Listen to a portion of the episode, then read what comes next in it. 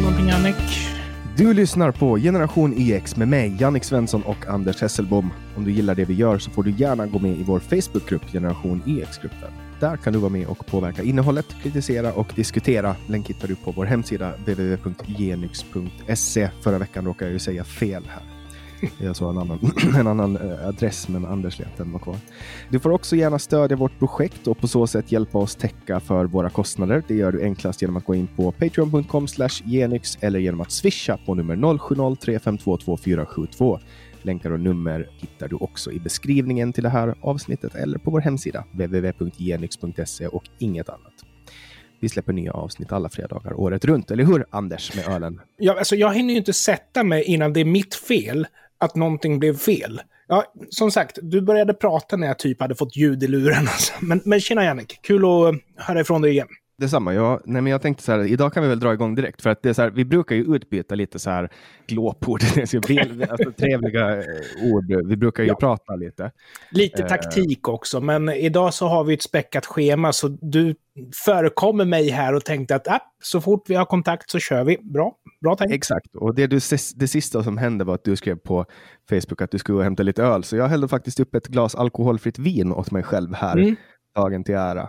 Men du, är det samma sak som saft? Stark saft? Nej, det är vin som de har tagit ut alkohol Ja, ah, så det är vin alltså verkligen? Nej, men då ja. så. Mm, då och jag så. blir liksom inte på något sätt... Eh, alltså, jag köpte en flaska för att vi hade en middag i, i föregående helg och, och då tänkte jag att men det skulle vara lite festligt med lite vin. Jag följde med mm. till Systembolaget nämligen. Jag gick in på den där myndigheten och mådde riktigt illa av att vara där. Så jag köpte en skitdyr flaska, 80 mm. kronor. Oj, det var dyrt. ja, och jag kan säga att det, det är lite som en Scorpions-låt. det vill säga? Att man gillar den inte vid första gången. Nej, nej, okej, okej. Men du vet att det finns ju mer komplicerad musik som kan växa på dig än Scorpions. Men jag har faktiskt själv druckit eh, alkoholfritt rödvin, för jag satt och skulle äta en fin middag och jag hade kört bil och jag tänkte, alltså man kan inte dricka Coca-Cola till vällagad mat. Det går inte. Man måste liksom hedra kocken. Så då beställde jag in en flaska alkoholfritt. Jag känner alltså smaken är...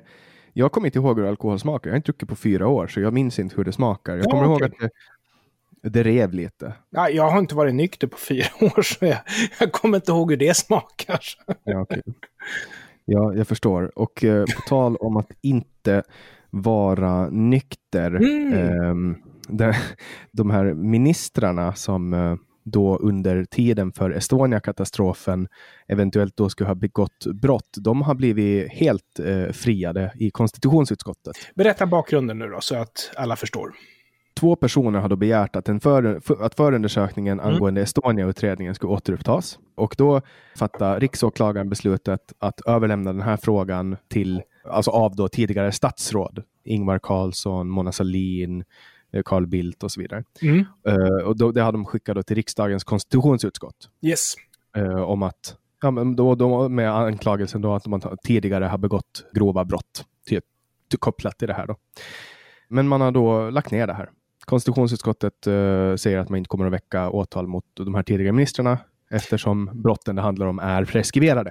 Man pratar inte om skuld, man pratar om att det är preskriberat. Ja, men det, det, är väl väldigt högt i tak i konstitutionsutskottet. Eh, och det handlar väl mera om, vad ska man säga, moralbaserade grejer. Att du inte får ljuga, du får inte förleda folk och sådana saker. Men att begå vanliga brott, alltså, det, det har vi ju den vanliga lagen och inte konstitutionen för, eller?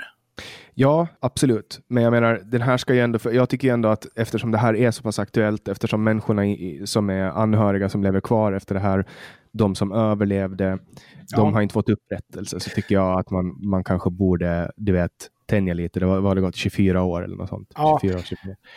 Ja, och speciellt nu med tanke på den här nya informationen som har framkommit. Alltså jag har ju inte varit så intresserad av den här historien, men du har ju fått mig att tycka att det är lite grann av en spännande följetong. Så jag, jag vill ju veta vad som händer och jag vill ju självklart också att de anhörigas önskan ska respekteras. Och det har vi ju inte riktigt sett mycket av i Sverige. Nej, men mm? de ska ju nu tillåta dykningar. Ja, just det. Och det nämnde du tror jag faktiskt när vi pratade om det här sist. Så det är väl positivt då? Ja, vi får se vad som... Det är ju, det är ju inte slut på den här sagan. Men om En tillåter... saga som det definitivt är slut på däremot, det är Donald Trump. För han ställs inför riksåtal nu. För, an, för första gången i USAs historia så ställs en president inför riksdag... Äh, ri, oh, va? Fan vad du var dålig idag, Jannik. Det här kommer jag inte klippa säga, bort. du får säga det istället. Okej, för första gången i amerikansk historia så väcks riksåtal för andra gången till en amerikansk president. Ja, på samma president. Och det har ju hänt innan. Nixon ställdes inför samma impeachment. Impeachment. Mm. Heter det på engelska? Impeachment. Yes. Det låter konstigt, för jag, Ja. såg en rolig, jag såg en rolig meme idag. Har du spelat Super Mario, eller? Eh, ja, fast Super Mario är inte riktigt min typ av spel, för jag var lite för gammal för det. Men jag spelade ju faktiskt Mario innan det blev Super. Ja, så, och då vet du att Mario är ju kär då i Peach. Ja, han var ju inte det i Mario. Då skulle Nej, han han blev det sen i alla fall. Blev det sen. Min tid. Mm. Och, men det finns en, eh, det, jag fick ett meme idag eh, skickat till mig där Mario sitter och gråter på en regnig trappa och så står det Mario when he finds out that Donald Trump has been in Peach twice now. In Peach. ja, så, det, alltså, så det tyckte jag var lite roligt. ja, det var kul. I alla fall, det som har hänt nu i alla fall är att den här jäkla clownen eh, Donald Trump för att han inte har stoppat, han har inte liksom, han har aktivt, upp, tycker man då, uppviglat folk att storma Kapitolium och jag, jag håller ju inte med om att han aktivt har uppviglat men han har absolut inte bett dem sluta. Så han inte har ju bett dem sluta också. Jo, men han, han, inte i tid. han blev sen, ju alltså- mer eller mindre tvingad av sin fru att göra det, för han eh, skiter ju i det här. Ja, men också att han typ i det här talet där han eldade upp det, det var någon så här Ja, eh, 8-9 minut, eh, sekunder som han hade pratat om, om det här, eh, att de inte fick storma Kapitolium medan han äggade upp dem i över 50 minuter. Liksom. Det har inte varit hans prioritet och han har ansvar för det där, det har han. Ja, visst. Så jag tycker absolut rätt att ställa honom inför riksåtal. Nej, jag har ju tagit honom med försvar ibland, men där landet ligger nu så ser vi ju en person som är desperat och mer eller mindre galen. Jag skiter i vad han råkar ut för nu. Han har bränt sina skepp, den där mannen. Mm. Men vi, kanske vi ska prata lite om det här ordet riksåtal. Det, det, en del säger ju riksrättsåtal och Ja. andra säger riksåtal och Mm. andra säger riksrätt Ja, och riksrättsprocess. Vad säger man? Alltså för att det här, det här, det här, alltså, Ja, alltså riksrätt. Jag är ju inte den du ska prata med. Jag kan ju bara säga vilket ord jag använder själv. ja. Nej, men jag tänker bara för att det, det där är ju ett engelskt ord, impe, impeachment. Ja, Det lå- låter ju som att man ska eh, göra någon till en pers, alltså typ smeta en persika på någon. Ja, alltså impeachment är ju anklagelsen som sådan, men det används ju synonymt för specifikt ett brott mot staten själv. Men det är ju inte det ordet betyder, men det är ju det termen betyder när de använder det i de här sammanhangen. Jo, men det här låter, alltså för mig så Ja. låter det som att man, att man ska impregnera någon i, pers, i en persika. Förstår du vad jag menar? det Ja, låter, och, och det är ju illa nog. Alltså, att vara kladdig från en så pass söt frukt som en persika ändå är. Just det, det är ju faktiskt en skillnad där för att vara in peach och impeach. Det är ju, stavas ju faktiskt inte riktigt likadant, men det var tillräckligt roligt ändå. Med där med ja, ja, exakt. Ja. exakt. Det var ju ett min. fan vad vi slirar idag, Anders. Vi är fan inte... Vi, vi, Fokus vi, på vi bollen nu. Ja, jag ber Men alla vet, alla vet det här med Donald Trump. Vad ska vi säga liksom? Ja, det Han kommer, det, kommer inte, det kommer inte att bli bra. Han, den här jävla muppen har också sagt att han inte ska vara med när Biden svärs in för att han är en dålig förlorare. Ja, men han eh, har väl ingen möjlighet att vara med utan att dra till sig uppmärksamhet och negativ sådan. Hade jag varit Donald Trump nu så hade inte jag heller varit med. Jag tycker att han gör helt rätt som håller sig borta, för han har hamnat i negativ press och i negativ bild.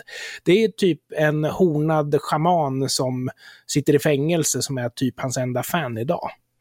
Mm. Men jag känner ändå liksom att han borde kunna här, stå upp för, för de här grejerna. Eh, alltså, han, han borde kunna stå upp för gamla traditioner. Alltså det, senast det inte hände var för 150 år sedan. Rätt eller fel att de redigerar bort honom ifrån Ensam hemma 2 som jag inte har sett, men jag har ju sett den scenen där han är med i Trump Tower. Mm. Ja, konstigt. Ja, Ja, men, men ja, men alltså hålla på med historia. Alltså, historierevision kan ju vara dåligt även om Donald Trump är dåligt. Men, men eh, yttrandefriheten den har vi privatiserat bort, för han är ju permanent avstängd från Twitter nu. Och de här killarna nu, ska vi se, det är Facebook och det är YouTube och det är Twitter. De har en tendens att agera unisont när de stänger av folk. De här konspiratoriska galningarna, nu kommer jag tyvärr inte ihåg vad de hette, men det var ju också... Qanon. De har en tendens att agera unisont. Och av den anledningen så tycker jag att det är ju lite grann så att yttrandefriheten ligger ju i några stora privata bolags händer. Och jag tror att vänstern i Sverige, de är inte speciellt pragmatiska, utan är det så att de ser medhåll och tycker de att det här är bra grejer liksom. Så därför säger de att ja, ja, ja, men det var ju bra att Twitter stängde av Donald Trump. Och det kan ju förvisso vara bra, men kan man härleda några principer ifrån det här så är det ju faktiskt ett problem att yttrandefriheten har privatiserats eftersom ett privat företag har ju inte speciellt mycket ansvar för en individ. Och således har de möjlighet att stänga av vem de vill. Men att bli avstängd från sociala medier idag, det har ju ganska grova konsekvenser. Det är ju de facto som om du inte har någon yttrandefrihet längre. Eh, också att man stänger av Förenta Staternas president, det liksom känns ganska, alltså Alltså egentligen skulle man kunna bortse från det, för det är ju ett signalvärde. Men däremot så är det ju väldigt många som försöker vara regimkritiska och därmed förstör den goda stämningen på plattformen och därmed blir avstängda. Men det, det, är ju svårt att hitta ett annat sätt att praktisera sin yttrandefrihet, därför att din yttrandefrihet är ju inte bara rätten att tala, utan det är ju rätten att tala konsekvensfritt och att faktiskt kunna bli hörd. Och jag vet att det är väldigt många som omdefinierar yttrandefriheten för att kunna legitimera att big tech stänger av folk som inte är gynnsamma för deras plattform. Men det konstiga är att det kommer ifrån vänster, för det här borde ju vara en åsikt som extrema kapitalister har. Du som individ har ingen rätt, vi som stort företag får göra vad vi vill. Men den, den åsikten har blivit vänster. Jag är inte så förtjust i det om jag ska vara ärlig. Ja, sen finns det ju de som påstår att det här är judarnas fel. Också. Och det är ju, det är ju skräll att folk tror att det är judarnas fel, eller hur? Men Trump är väl inte jude i och för sig? Men... Nej, men alltså Facebook och Twitter. Jaha, ja, ja, ja, ja, ja. De styrs av judar och att det är därför som... som alltså nu är, som... Du väl, är, är du på extrem höger konspiratoriska idéer nu, eller? Det beror ju på. Alltså man, man, är ju inte extrem höger om man till exempel bor i ett arabland och tycker mm. att judar är hemska. Nej, det är inte både... extrem höger. Då är det ju, det beror ju på var du är. Det finns ju, alltså, alltså det finns ju folk överallt. Det finns folk i USA som tycker att, att allt är George Soros fel och att ja. Bill Gates är en... Alltså, men, men det, återigen, det är judarnas fel tydligen. Ja, men både araber och extremhögern, åtminstone en liten del av den yttersta extremhögern, betraktar ju det mesta som judarnas fel. Men du, apropå det, skulle Sverige vara som Twitter, att man betraktar... Fast nu måste jag bara få säga, araber, du, du kan inte dra alla över en kam. Självklart inte. Självklart jag, bara, jag vill bara säga det, för, ja. för att uh, vissa araber. Att ja. inte vi får kritik för det här, för då får jag bära hundhuvud för det du gör, Anders, och det vill jag inte göra. Nej, och det jag försökte eh, kommunicera var väl kanske då de mest ortodoxa religiösa. Och Exakt. självklart... Islamister i synnerhet. Ja, jag bär ju inte ansvar för vad andra svenskar gör, så då ska ju inte araber behöva bära ansvar för vad andra araber gör. Men jag, tänker... jag tänker mera på att arabländ, i arabländer så finns det väldigt mycket statspropaganda som är antisemitisk. Så är det, definitivt. Och det finns ju arabländer som är islamistiska. Jag menar, Iran är ett jättebra exempel, Saudiarabien är ett annat. Men anser du att Sverige borde vara som Twitter? Tänk dig att man betraktar svensk lag som ett slags regelverk man måste följa för att få vara här. Och jag kan tänka mig då, släpp fångarna fria, det är vår. Inga brott ska vara associerade med några straff. Men du kan få en enkel biljett ut ur landet. Är du svensk medborgare och har bott här i hela ditt liv och inte har någonstans att ta vägen, då kan man ha en Alcatraz. Är inte det liksom också lite grann motsvarigheten till big tech, att det är ingen mänsklig rättighet att få posta på Twitter. Nej, det är ingen mänsklig rättighet att bo just i Sverige heller. Ser man på ja, och det, så... Tycker ju, nu tycker ju Socialdemokraterna att det är en mänsklig rättighet att bo i Sverige förutsatt att du kan visa att du kan svenska. Och det här har ju gjort att mm. Liberalerna, jag skrev om det på Twitter, är inte det eh, rasism att kräva att man ska kunna svenska? Jag tror att de gjorde en ganska stor grej utav det faktiskt. Ja, det gjorde de. Jag skrev, jag skrev det här på Twitter. Jag är ju inte superaktiv. Jag önskar att jag skrev eh, mera där. Men Liberalerna hotar hoppa av om regeringen inte backar. Liberalerna hotar att lämna januariavtalet efter Stefan Löfvens besked om att regeringen inte kommer att dra tillbaka mm. ett migrationsförslag som ska göra det lättare för att få uppehållstillstånd av humanitära skäl. Det är ett högt spel. Finns det tillräckligt många personer i Sverige som gillar Sverigedemokraternas flyktingpolitik men inte gillar Sverigedemokraterna? Välkomna till Liberalerna då, eller? Exakt, jag skrev så här, när man ligger under spärren och kommer på att det här med stram invandring alltid ger röster. Nej, så nu har det här ju, det här har ju då splittrat det pyttelilla partiet, eh, Liberalerna.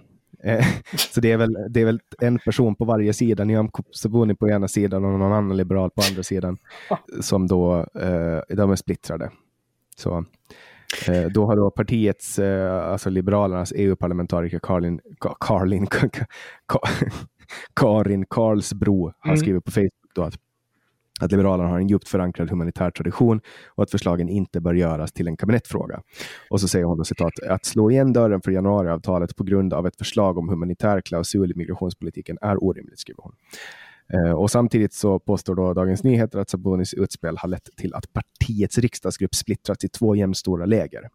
Och det är ju inte många, det är inte många i de lägren. Men, Nej, men alltså, spelar det någon roll? Det är ungefär som att diskutera den senaste konflikten inom Feministiskt initiativ. Vem bryr sig? Ja, tidningarna tydligen, det har varit en stor nyhet. ja, i och för sig, Feministiskt initiativ lyckades ju faktiskt hålla sig kvar på första sidorna bra länge efter att de åkte ur riksdagen. Men jag har ju någonting positivt att säga om Feministiskt initiativ. Det är att det blir billigare för staten nu. För det här kommer vara det andra valet där de ligger under gränsen för att få partistöd. Och torskar man på det två gånger, då dras partistödet in. Så snart, om ett drygt år, så kommer inte Feministiskt initiativ längre vara skattefinansierat och det är bra. Mm, ja, och det kommer att ske för Liberalerna och Miljöpartiet också i en, i en perfekt värld. ja, och nu händer det ju saker, speciellt här i Stockholm, det mm. bubblar. Eh, Karolinska schema lägger sin personal nu enligt krisavtal, vilket innebär då att de får göra avsteg från eh, kollektivavtal då och de kan jobba 48 timmar per vecka då, istället för 40. Mm. Det här gör ju att de, de har helt enkelt inte tillräckligt med människor de får inte tag på tillräckligt med människor. Och nu är det alltså då ett nödläge som pågår. Uh, och det här är inte enda nödläget som pågår när det kommer till corona. Alltså Tragiskt, i, ja. Ja, i, i London har man utlyst nödläge. Ja. Alltså deras borgmästare uh, har, har utlyst uh, nödläge och det, är, det läggs in alltså 800 nya mm. patienter per dag på sjukhus, vilket är på tok för mycket. De har en fruktansvärd situation där.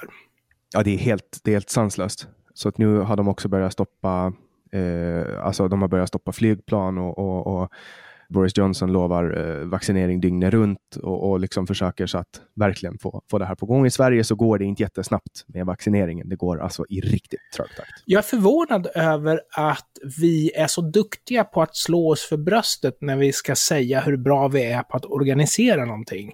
Men när vi ska organisera någonting så är vi väldigt duktiga på att leverera ursäkter och undanflykter på varför vi egentligen inte lyckas. Jag, jag är lite chockad. Jag, tycker, jag betalar ganska hög skatt. Jag skulle vilja säga som ordföranden för Svenskt Näringsliv sa, vad fan får jag?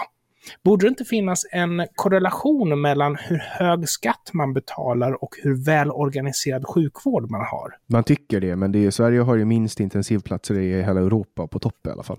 Vet du vad det beror på? Uh, ja, att man, man uh, sparar pengar. Det beror på att skatt är en principsak i Sverige. Skatt är en del av kulturkriget. Om det är så att du vill ha sänkt skatt, då är du non grata höger. Så därför så lägger vi skattepengar på väldigt mycket annat än på välfärd och på sjukvård. Mm. Ja, som till exempel att eh, regeringen nu då har satsat 50 miljoner på samtida konst. Och du hade en comeback på den också, Jannik. Du har förberett dig idag, ser jag. Ja, men vad då? Vad tänker du? Du kommer in och så ser du vårt dokument och så får du, du tappar ditt eh, stånd, tänkte jag säga. jag vet inte varför jag är så vulgär idag. Du tappar din hake.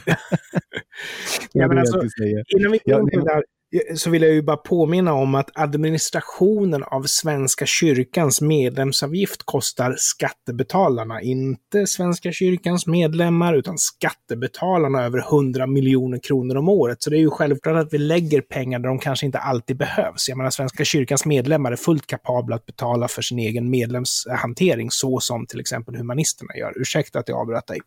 Mm. Ja, nej, men tillbaks då till att, eh, att ja. regeringen nu då satsar 50 miljoner på samtida konst. Det är då alltså kulturminister Amanda Rastefari Lind från Miljöpartiet. Hon med skapbot på huvudet. Ja. Hon, vill, hon vill stötta kulturlivet och göra svensk konst tillgänglig för allmänheten, vilket innebär att hon vill ge sina kompisar pengar. Och jag tycker att det här är helt fruktansvärt att göra när vi har samtidigt då, nu ska vi inte ställa institution mot institution, men Nej. Karolinska intar sina krisavtal. Mm. Och samtidigt i november, lyssna nu Anders, lyssna nu, vet du vad som hände i Kalmar i november? Jag räknar med att du har någonting kul att berätta för mig nu. yes. Där har man utropat klimatnödläge. Ja, men du vet att eh, miljövänner, de går på knäna. De jobbar 48 timmar i veckan och de är så varma av den globala uppvärmningen att de kokar. Ja, men det är väl självklart att vi ska lösa klimatkrisen.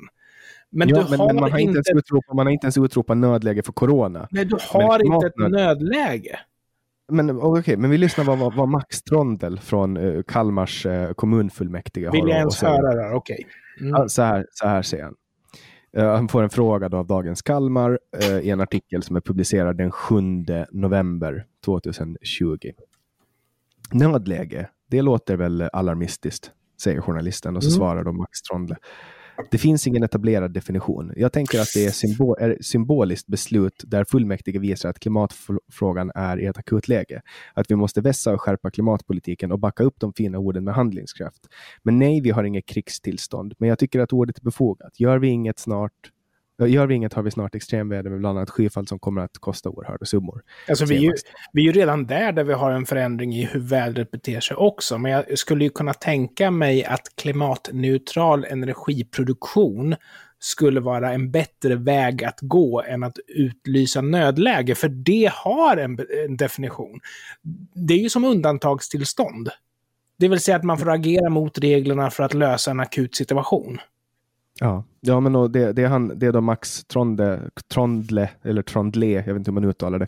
Han, han säger också då att man måste, vi måste skärpa klimatpolitiken lokalt med skärpta åtaganden i handlingsplan, skärpa miljömål, börja planera om transportsystemen i kommunen, börja göra klimatanalyser inför varje stort beslut som tas. Vi har ett glapp mellan utsläppsminskningar och de åtaganden vi har genom Parisavtalet, säger han. Men det roliga här är också att du vet hur tidningar ska lyfta upp, om det inte är public service, då ska man lyfta upp två sidor. Så de har också pratat med Toralf Alfsson som är partilös och som är den enda i fullmäktige i Kalmar som röstar nej till det här förslaget. Han säger så här, det är, det roligt. Det råder inte något klimatnödläge i Kalmar eller i vår region. Det är ett alarmistiskt påhitt av klimataktivister. Dessutom så är detta inte en fråga för Kalmar kommun och inte ett beslut som ska fattas fullmäktige. Alltså tänk stackars han som sitter ja. där och bara, vad håller de här mupparna på med? Jag tycker ju nog att han har rätt. För jag tror inte att det är Kalmar som på den yttersta, som på den yttersta dagen ska bära hundhuvudet för klimatet. jag tror att det här är, det är typiskt en, en riksdagsfråga där vi har en chans att faktiskt satsa på klimatneutral energiproduktion och faktiskt göra någonting vettigt. Och ja, men det, det handlar inte pengar för att göra de här sakerna. Och, och det, ja. alltså, det, det, är som du säger, djävulen kommer nog inte att, att liksom slå Torshammare i Kalmar kommun det första de gör när, när han kommer. Men däremot så vill jag ju berömma de andra i Kalmar som faktiskt tar den här med klimatfrågan på allvar. För det är ett problem. Klimatet är ett problem. Även om det vore så, lek med tanken att människan inte har påverkat klimatet alls, så är uppvärmningen ett problem. Eftersom den, utrot, eftersom den bidrar till att utrota arter. Sen är ju andra saker som människan gör. Alltså det här med förgiftning, regnskogsskövling och sådana saker. Det är ja, jag, tänker, jag tänker som att, att, att Kalmars kommunfullmäktige utropar klimatnödläge. Ja. Det är ungefär som att en, ett elevråd i en lågstadieskola i Bredäng skulle utlösa nödläge för att pandor håller på att dö ut. Ja, Ingenting precis. kommer att hända av att man gör det. det Nej, nu måste vi stå på ett ben så inte pandorna dör. Liksom. Ja, men det är som att skicka handhjärtan till någon eller skicka böner till någon. Alltså det, det hjälper inte. Det man kan göra är att man, man tar tag i det här. Man reglerar eh, klimatåtgärder och så vidare. Och man skickar massa pengar till olika projekt. Inte att utlösa ett klimatnödläge mitt i en coronapandemi. Det här var ju också när coronapandemin peakade som värst om den inte håller på med det just nu. Då. Ja, om den inte håller på med det just nu. Men de verkar ju ha lite projekt på gång i södra Sverige. För jag såg precis på nyheterna nu innan vi startade inspelningen att det här projektet Sluta skjut i Malmö. Det förlängs i tre år därför att man har kommit på att det faktiskt fungerar. Okej, hur då? När när skjutningarna då eh, ligger på snitt en skjutning om dagen? Nej, men nu, de är borta, för projektet fungerar. Ah, ja, okej. Berätta mera. Nej, jag bara ser att den här framgången ska ju vi andra dra lärdom utav. Eh, bli inte arbetslös kan ju lösa... Nej, jag skojar. Vadå, så man kan inte skjuta om man har ett jobb? Nej, men bli inte arbetslös. Det är ju en kampanj som ska få bort arbetslösheten. ja. Nej, jag, jag ska inte håna dem. Men jag, jag, tycker, jag tycker så länge man lever på allmosor, så länge det är så att man eh, tar emot eh, utjämningsbidrag så att vi andra skattebetalare måste försörja dem, då tycker jag faktiskt att man kan ställa krav på seriositet. Och jag tycker att just nu så ligger det liksom nästan så att man bör hacka bort Malmö till Danmark. Alltså. Jag tycker inte de har levt upp till den nivå av seriositet som man kan kräva av någon man ger pengar till, och ganska mycket pengar också ja, Malmö är ju också alltså ett, ett, alltså, det finns ja, ka- kanske jordens eller Sveriges eller Nordens största jävla avskum bor i Malmö. Alltså det, här, och det, här, har- det här har hållit på länge nu. Alltså i Malmö så Mm. är det något jävla jävla rövhåls Jag piper lite här också tror jag. Mm. ja, som lägger ut förgiftad mat eh, åt hundar.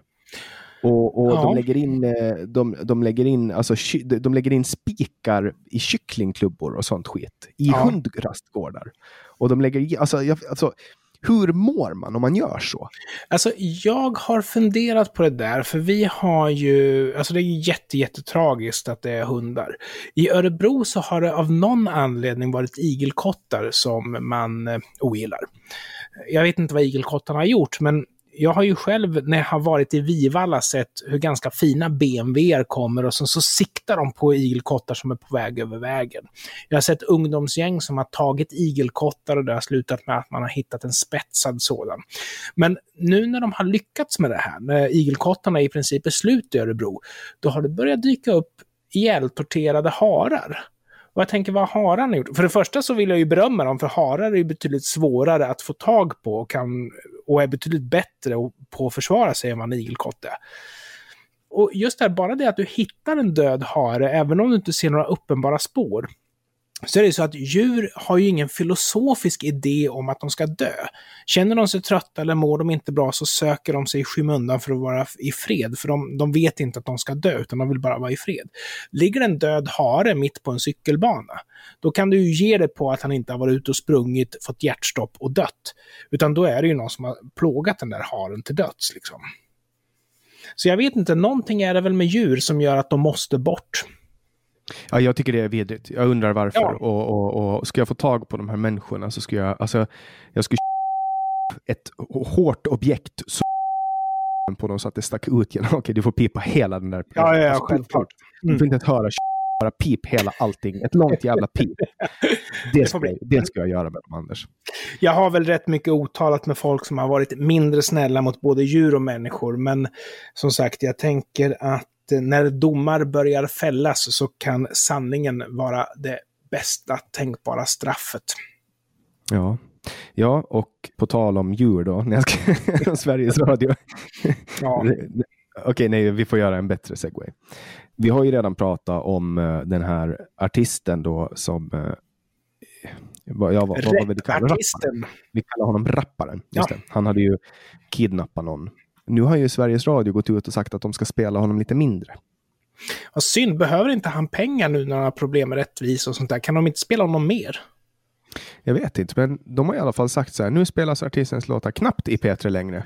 Alltså, jag tycker att de ska lyssna på Aftonbladets ledare som säger att vi behöver lyssna på just den här specifika repartisten. Då. Oklart varför, men... Nej, men alltså, diskussionen är befängd. Diskussionen är befängd. Ja, men det roliga, eller roliga, det komiska, det konstiga, det var ju att man först då gick ut och sa att man, alltså Sveriges Radios musikchef då sa att, mm. eh, att man inte gör om sina låtval då på grund av eh, varf, vad artisten gör. Men, men helt plötsligt så, så ångrar hon sig då och då säger hon att vi måste lyssna på dem som blir upprörda. Eh, och det är bra att även de kan ändra sig. De har gått från att spela hans låtar 58 gånger om dagen till 0 till 2 gånger om dagen. Nu får jag bara Men fråga. då är min fråga, vem fan lyssnar på Sveriges Radio? Ja, och vad betyder oberoende om det är så att man är så jäkla beroende av att vara populär enligt opinionen? Vad var vitsen med att ha oberoende radio om det är så att de är så lyhörda inför opinionen?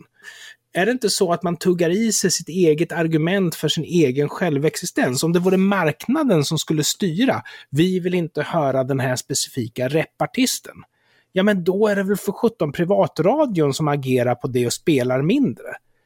Jag menar, Sveriges Radio måste ju stå upp för sina principer, för den enda anledningen till att vi betalar skatt för att ha Sveriges Radio, det är ju för att de gör någonting som inte skulle överleva på den fria marknaden. Att följa opinionen är ju själva definitionen om att vara kommersiell. Exakt. det, det, det, ja. och, och de är ju, och, och att vara oberoende, man kan inte vara oberoende när man är beroende av statens pengar. Det funkar inte så. Nej, och man kan definitivt inte vara oberoende om det är så att det är den som skriker högst i publiken som får som den vill. Nej, men, nej, nej, men skulle det vara så så skulle det, det finns ju, alltså Sveriges Radio, uh, bort med Sveriges Radio. Och alltså, jag, jag måste sluta upprepa mig. Folk, folk kommer att tycka att jag är så jävla... De som lyssnar på det här mycket, i sin, alltså mm. alltså på alla avsnitt i synnerhet. Och dessutom så är det ju motståndare till demokrati. För om inte Sveriges Radio P3 spelar listpop, då dör ju demokratin. Det är ju ett gammalt argument som har använts i Sverige. Ja, det vet man ju sedan länge. Det är sedan länge. Kvinnor ja, hade det... aldrig fått rösträtt om inte P3 hade varit där och spelat den här repartistens replåtar. Rep, rap. Jag skojar! Nej, du är gammal och vet inte att det heter rap. Det heter faktiskt, vet du varför det heter rap då, Anders? Nej, det vet jag inte. Det vet inte jag heller, men jag tänkte, jag tänkte försöka lura i det att det är för att de är rappa i käften när de sjunger. Alltså, det hade ju varit lite svengelska, men däremot så tycker jag att det är väldigt roligt de här som pratar om fodora. Att mat på engelska skulle heta fod. Eller till exempel eh, eller till exempel dåligt uttal av amerikanska filmtitlar. Jag har faktiskt ingen just nu i huvudet. Och just det här att, att reppa. Eh, att... Jo, Pirates of the Caribbean hörs, hörs väldigt ofta. Ja, jag vet inte hur det ska uttalas ens. Caribbean. Caribbean såklart. Caribbean, det är ju... Caribbean. Vad är Caribbean? Har du varit, ah, har du varit till Karibien på, på eller Karibien? Okay, ja. Det är klart att det är Karibien. Caribbean. När du säger så så låter det ju väldigt naturligt, men jag försöker att inte använda amerikansk dialekt eller engelsk dialekt när jag pratar engelska, eftersom det är ju bättre att låta som att man är en boomer som inte kan rätt uttal, än att låta som någon idiot som försöker fejka rätt uttal. New York, hur ska det uttalas till exempel? Jag säger New York på svenska. Punkt. Ja, ja, nej, det kan man väl tycka som man vill. Jag, jag har ju fått eh, massivt eh, med kritik för att jag säger Google. Uh, och folk tycker sig utläsa ett U där. Ja, men jag, säger... jag tror att ska du uttala det på amerikanska så ska det vara en blandning mellan O och U där. Jo, men jag, blev ju, jag, jag gav ju dig en ganska lång uppläxning, uppläxning för att du sa, vad var det du sa? Go! Google. Google. Men ja, det var inte Google. för att jag säger så, utan det var för att jag sa fel. Och jag kommer ihåg att jag sa Google. Och jag kan när jag uttalar Google slarvigt säga Google. Men det är inte för att jag tror att det uttalar så, utan det är för att jag är extremt... Alltså mitt språköra hänger inte med där bara. Mm. Ja, men där fick jag i alla fall, för att jag har skällt på dig för att du har sagt Google fel och så får jag höra att jag säger Google fel. Så, så, du säger Google, jag säger Google och när jag slarvar säger jag Google. Men som sagt, jag tycker att allt är okej okay, för vi, ja, vad fan, vi är inte språklärare. Nej, men folk tycker att mina un låter som on. Så när jag säger så här, folk frågar så här, ah, vad heter din hund? Säger jag Luna och så säger de, åh, hej Luna. vad fan, eller om, jag säger, eller om jag säger kuk så tror folk att jag säger kok. Jag hör skillnad om det känns bra. Ja, men, det känns bra att du hör det i alla fall. Men däremot så vad var det? Det var den här tv-serien Rederiet som Mattias Svensson följer slaviskt. Den har ju slutat gå för länge sedan, men han tittar väl på Play eller något sånt där. Det var någonting med språk, jag kommer inte ihåg det. Jag ber om ursäkt. Mm. Men vi kan ju ta nästa grej då. Mm. Just det, jag läste, jag läste att en uh, chatbot har blivit nedstängd eftersom den blev homofob och transfob. Var roboten homofob? Japp, yep. det är en AI Mm. Eh, som då, det är, ett, det är ett startup i, vad det Sydkorea? Ja. Jo, är Sydkorea. Det var, inte, det var inte Nordkorea i alla fall. Som hade skapat en, en chatbot ja. som då med artificiell intelligens ska lära sig av mm. människor. och då, och då, då har den lärt sig av människor. Det har då framkommit att någon har pratat om, om les, alltså lesbiska kvinnor mm. och då har han här svarat disgusting på engelska. ah, Okej, okay, okej. Okay. Men du, det för ju tankarna till uh, Microsoft Tay som inte blev långvarig. För bara liksom typ timmar efter att uh, Microsoft hade släppt ut en Twitter-bot så började ju den att hylla Hitler. liksom, tyckte att Hitler lyckades inte avsluta sitt jobb för det finns judar fortfarande idag och sådär. Och Microsoft tog ju ner den här och bad om ursäkt. Men jag förstår inte vad man ska be om ursäkt för, för det är inte en människa som tycker så, det är ju en robot och roboten är ju en produkt utav den miljö den hamnar i. Att roboten då skulle kunna utveckla förskräckliga åsikter. Det är väl ytterst förväntat. Det är, mäns det är mänskligt. Alltså, det är ja. så, alltså, den, här, den här roboten hade ju också då, eh, det var inte bara, det var inte bara alltså då, eh, hbtq plus eh, rasism eller transfobi eller vad man säger. Eh, det, eller det, var, det var transfobi för ja. att eh, han hade svarat då, Jack, I really hate them eh, när någon hade då pratat om, om transgender people. Eh, och sen då hade den här roboten då kallat svarta personer för Heukiong, vilket betyder min svarta bror, ah, eh, som är då mm. ett rasistiskt slang i Sydkorea. Men nu har de fått ta ner den här roboten och de säger förlåt. Jag, ty jag tycker eh. att, det, att det är konstigt att de inte kan förutspå det här, för jag har inte blivit rasist av att vara på Twitter, men jag levde ju faktiskt utan Twitter i typ 38 år innan jag skaffade Twitter, så jag hade mina värderingar ganska djupt rotade. Och det de här techbolagen gör, det är ju att de släpper ut sin eh, AI på Twitter i ett ganska tidigt stadie. Och de gör det ju i syfte att AI ska lära sig från sin miljö. Och just det här att att skicka ja. ut den på Twitter och förvänta sig ja. någonting annat än en bajamaja är ju ganska naivt. Men... Vi, vi, vi, ska, vi vill att den här roboten ska lära sig av Twitter och sen så blir vi förfärade av att den lär sig av Twitter. Är, är inte det nästan definitionen av att vara lite tanklös och naiv? Ja, men det, det, värsta är debatten som har följt nu i ja. Sydkorea. Jag är inte så jätteinsatt i sydkoreansk politik eller, eller den allmänna opinionen där, men det står i alla fall om det här på Vice. Och då, då har vissa då eh, tagit tillfälle i akt då för att få fram en, eh, en anti-discrimination bill som ska då förbjuda all form av diskriminering baserat på kön, funktionsvariation, ålder, språk, härkomst och sexualitet. Funktionsvariation är inte att man kan olika saker, utan det är Ja, man får inte säga det längre. Ja, okej, okay, men, men det är för det är inte det att, att du och jag kan olika saker betyder inte att vi är funktionsvarierade, hoppas jag. Jag förmodar att du menar Ja, men man får inte säga Nej, nej, men det är det det betyder. Ja, men man får inte säga det. Ska jag pipa det? Ja. Okay. Det är i alla fall det som, där man får parkera om man har en funktionsvariation så får man parkera nära entrén. Alltså så kan vi väl säga det. Då, då vet folk vad vi menar utan att vi behöver säga det här. Människa, Jannik. Gamla ordet. I vilket fall som helst.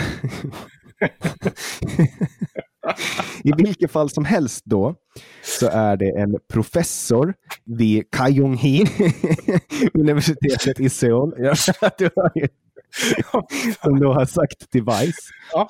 att företag borde konsultera en filosof eller etnicist före man startar ett sånt här projekt för att då på förhand se till att, att sådana här saker inte kan hända. Han ser på engelska, jag översätter. Companies should consult a philosopher or ethnicist before launching a service to prevent such abuse.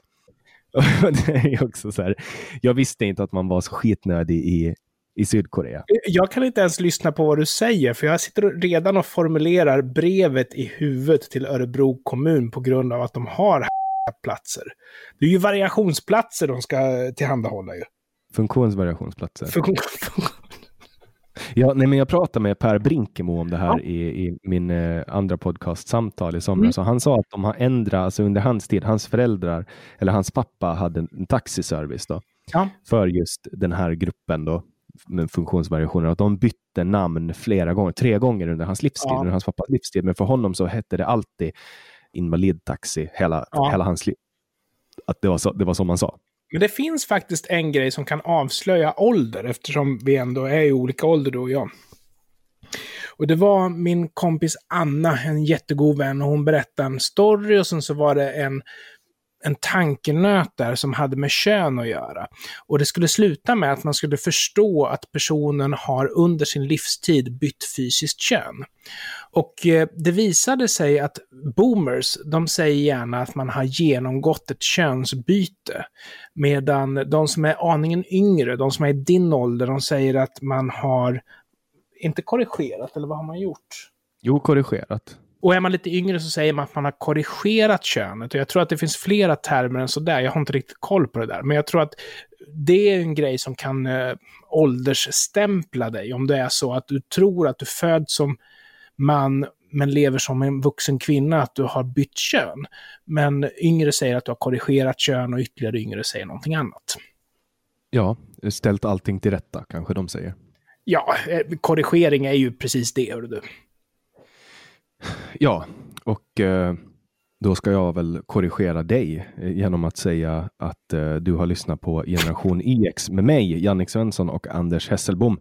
Och som du vet så får du gärna hjälpa oss med lite bara. Det kan du göra genom att gå in på patreon.com genyx eller genom att swisha till nummer 0703522472.